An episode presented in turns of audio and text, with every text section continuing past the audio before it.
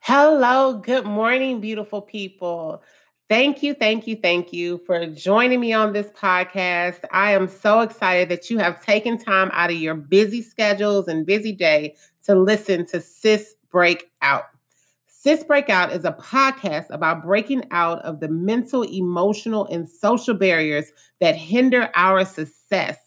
I am your host, Kimberly Willis. I am a therapist, minister, um, author, and speaker from Houston, Texas, y'all. And I am so, so, so excited about today's episode. I am naming this episode The Real Me. So I already told y'all I'm a therapist, right? And I like to tell stories. If you've ever been a client of mine or even just heard me speak about, you know, transformation or being a part of any of my classes or workshops, you know I am a storyteller. So come in and have a seat on my couch for a second as we begin to discuss the real me. Now, you may have thought when I said we're going to be talking about the real me, maybe you thought about how there are so many people walking around pretending to be this, pretending to be that, and they're fake in a negative way, right? That is exactly not what I'm talking about and not the context that I'm coming from. But what I am talking about is the imposter syndrome, right? This is for the people who have done the work, the people who have taken the classes, the people who have stayed up late hours making sure that they are successful in life. And then they reach a certain point and they get scared. They get fearful because they don't believe that they belong there, right? They don't believe that they're that they belong there. And not only do they don't believe they belong there, they believe that they are about to get found out. These are the ones that I am speaking to on today. Like I told you in the first episode and in the trailer, this podcast is really geared towards women of faith who are ready to break out of the box and come into their true identity and be successful in life. And I have a little story for y'all. So, I am from a big rich town, but I come from one of the poorest parts. so I'm from Houston, but I came I come from um I come from hmm, I was born and raised in Acres Home, which is one of the more lower income areas of Houston, Texas. So we don't have a lot of the things that you have in some of the up and coming big, you know, go to areas where the socialites reside. And in that, you know, I didn't realize how this environment that I grew up in really kind of shaped the way I thought about myself in a professional setting. I didn't think about how you know my environment was really teaching me a lot about what I should think about myself. Caught that should, right? What I should think about myself, not necessarily what I am supposed to think about myself.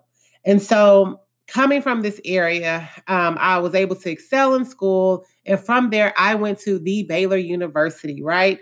I went to Baylor University. And if you know anything about Baylor University, we call it the Baylor bubble because out right outside of Baylor University is poverty. But when you come on Baylor University, it's like it's like leaving the ghetto and stepping into the White House, right? So it's this, you know, one of our buildings literally has gold on top of it, right?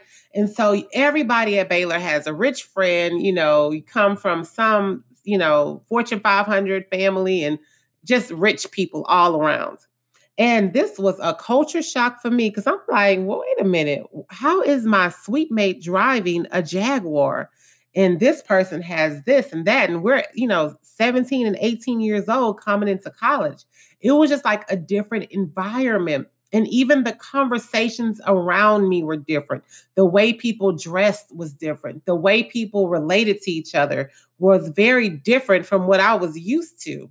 And so I'm coming into this new environment and I am starting to to fear that people are going to realize that I don't belong there. I am not a part of this group. I am an imposter. And that's crazy because I did the exact same thing that as that many of the kids who went there or young adults who went there did. I went to school, I graduated high school, I scored high on my SATs or well well enough to get into the school of my choice. Yet I felt like I didn't belong there. And even in 2015, 2016, I was running for public office, right? The new kid on the block. I didn't ask for permission, didn't need it. And I did so well. I was prepared for this seat. I studied policy. I, you know, worked in Austin. I was an intern in Austin. And I was prepared to represent my community in public office. Yet when I got in that space, when I started winning, when I won my primary, people were like, Who is this person who thinks they can just come up in here without kissing our ring and not, you know, or who does this girl think she is, didn't ask for permission, you know, and all these things. And, you know, people begin to say certain things about me and, and have certain assumptions about me. And a lot of those things kind of got to me a little bit because I was like, oh my God, what if they're right? What if I don't belong here? And when that occurred, it really changed the way I operated in that space. And so I share those two stories with you guys because there are so many of you who are walking around as imposters. You think that you don't belong in the very place that God is placing you in because of what others around you are are causing you to believe about yourself. You're walking around as if you did not do the work. Because the thing about the imposter syndrome, those who suffer from it, they've done the work. They've put in the hours, you know, they've done the studying, and they've they've accomplished the things. They deserve to be in that space. Yet, because we have this internal dialogue within us that stems from a past conversation or our history or the environment that we came out of, that past conversation causes us to create a narrative in our mind that we do not belong in the places that we're supposed to be.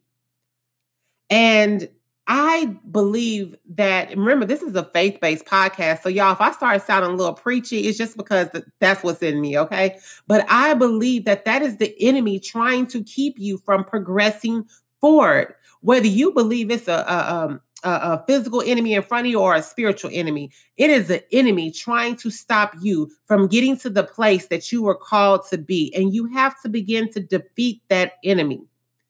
Now, you have to, one, change that internal dialogue. Now, I don't know if you're anything like me, but I listen to a lot. I absorb absorb a lot of the things in my environment because I'm very observant you know so i take in a lot of information at once. It's one of the things that allowed me to be very successful in school but it's also caused me to have these conversations in my head that doesn't necessarily fit the situation um you know at hand. So you know i have all these things in my head trying to decipher what is true what is false. You know what should i accept? What should i not accept? And it causes you to waver. It causes you to be you know like the waves of the sea being tossed to and fro and you're not stable. And if you think this doesn't impact your success in life you are sadly mistaken sis. Because let me tell you if your internal dialogue is not matching up with the place that you're trying to be are the place that you're that you know you're called to go to or other people have prophesied to you that that is where you're going to be you're going to find yourself steadily leaving the work that you've done that you put hard work in and going back to something mediocre going back to something less than what you deserve because you have not dealt with this internal dialogue that causes you to feel as though you are an imposter in the space that you really belong in and so I have a few tips that I want to throw at you today to get you on the bandwagon to no longer feeling like an imposter, but feeling like this is the space that you are commanding and you deserve to be in. The first thing I want you to start doing, and I had to start doing this for myself, and for some reason, for women, this is very hard to do. It is celebrating yourself. Throw your dog on self a party, right? Look at you, you know, create a kudos journal. Look at your successes. Look at what you've accomplished. Write out everything that everybody said couldn't was not possible for you because you're black, because you're Hispanic, because you know you're a woman because you believe this and you don't believe that because you don't do this and you do that whatever write out all those things and write out how you have shattered the the the statistic that was placed against you i want you to celebrate you be bold in in being excited about the things that you've accomplished because it was not easy and you did it it wasn't favorable but you mastered it. So celebrate it. Throw yourself a party, write it out. You know, you have to get comfortable with shamelessly, shamelessly talking about your success. I used to, you know, um, people come up to me all the time and be like, oh, tell me what you do. You know, oh, where'd you go to school? Oh, you know, tell me about this, tell me about that. Because some people are genuinely you know, inquisitive about what I've done and, and what I'm doing. And I remember in the very beginning, be like, uh, uh, uh, you know, I just stuttered. Like, ma'am, first of all, you do not stutter. Why are you stuttering now when it came to telling these people, man, you graduate, you have four degrees. You know, like you you you have a house, you have, you know, your money is your money. You've done this, you've done that. You've accomplished so many things. But it was so hard for me to say it because I didn't want people to think, oh, I didn't, you know, either I didn't didn't really do it or you know because i'm a woman i got there because of whatever reasons they feel women get to high places or you know i knew somebody or whatnot um and so you know i was fearful but then i realized wait a minute. If people are going to take me serious if i'm going to walk in my truth let me tell you who i am. Let me let me introduce myself because let me tell you this ladies if you do not introduce yourself in the way that you want to be known somebody else is going to write a narrative for you that is certainly not the truth. Okay so get comfortable with shamelessly talking about your success. The second thing i want you to do is fight against the urge to draw back. Immediately when we become fearful we we we start building those box walls again right? We start making the box and we start making we don't make a big you know box for us. We put us in the smallest box because we don't want anybody else to come in that space. We don't want anything to get close to us. We don't want anything any outside noise. So we create this small box for ourselves. And instead of being a CEO of a company, we decide to be, you know, the entry level employee when we have the degree for the CEO, or we have more knowledge than the person, you know, who's the supervisor, or we choose to not, you know, step out and run our business and we choose to you know be an employee for the rest of our lives or we choose to listen to the voice that women should not operate in certain spaces and we become you know the person to uplift the per- another person that we have more knowledge and wisdom than. So I want you to fight against the urge to draw back when, when opposition comes your way. And if you don't know if you've done this or not, I want you to make a list of everything, every goal that you have, every dream that you have, every desire that you have. Make a list of those things and see if you actually fit that list. Because if you don't fit that list, then that means that you drew back at some point. If you are not running your business, it's because you felt like you wasn't worthy enough. If you're not out there, you know, speaking and and and, and sharing the knowledge and wisdom that you have, it's because at some point you became fearful. So I want you to to figure out where you drew back and pull the trigger and go for it. And the last thing I want you to do because I love activities and if, you know, as a therapist, if I have any therapists out there listening, any clinical social workers, LPCs, uh, you know, whatever else the, the license, the therapist licenses are, um, you know, we love activities because it's only when you do an activity do you see if you mastered that subject area or not. And so this activity is what I want you to do. Now that you have figured out that you are not an imposter in the space that you are working in, I want you to go now and I want you to post a win on social media. Whether it be Instagram, Facebook, whatever. Go post a win. Tell people what you have accomplished and what you are continually accomplishing. Shout out to the world that you are, you know, here, you're present, and you are to be respected because of what you have done. And when you share that post, I want you to hashtag sis breakout. Hashtag sis breakout and tag me at the Kimberly Willis on uh on Instagram and Kimberly Willis on Facebook.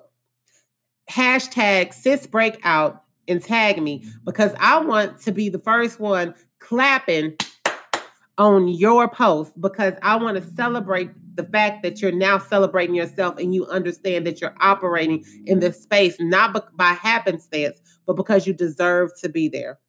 And that is the real you.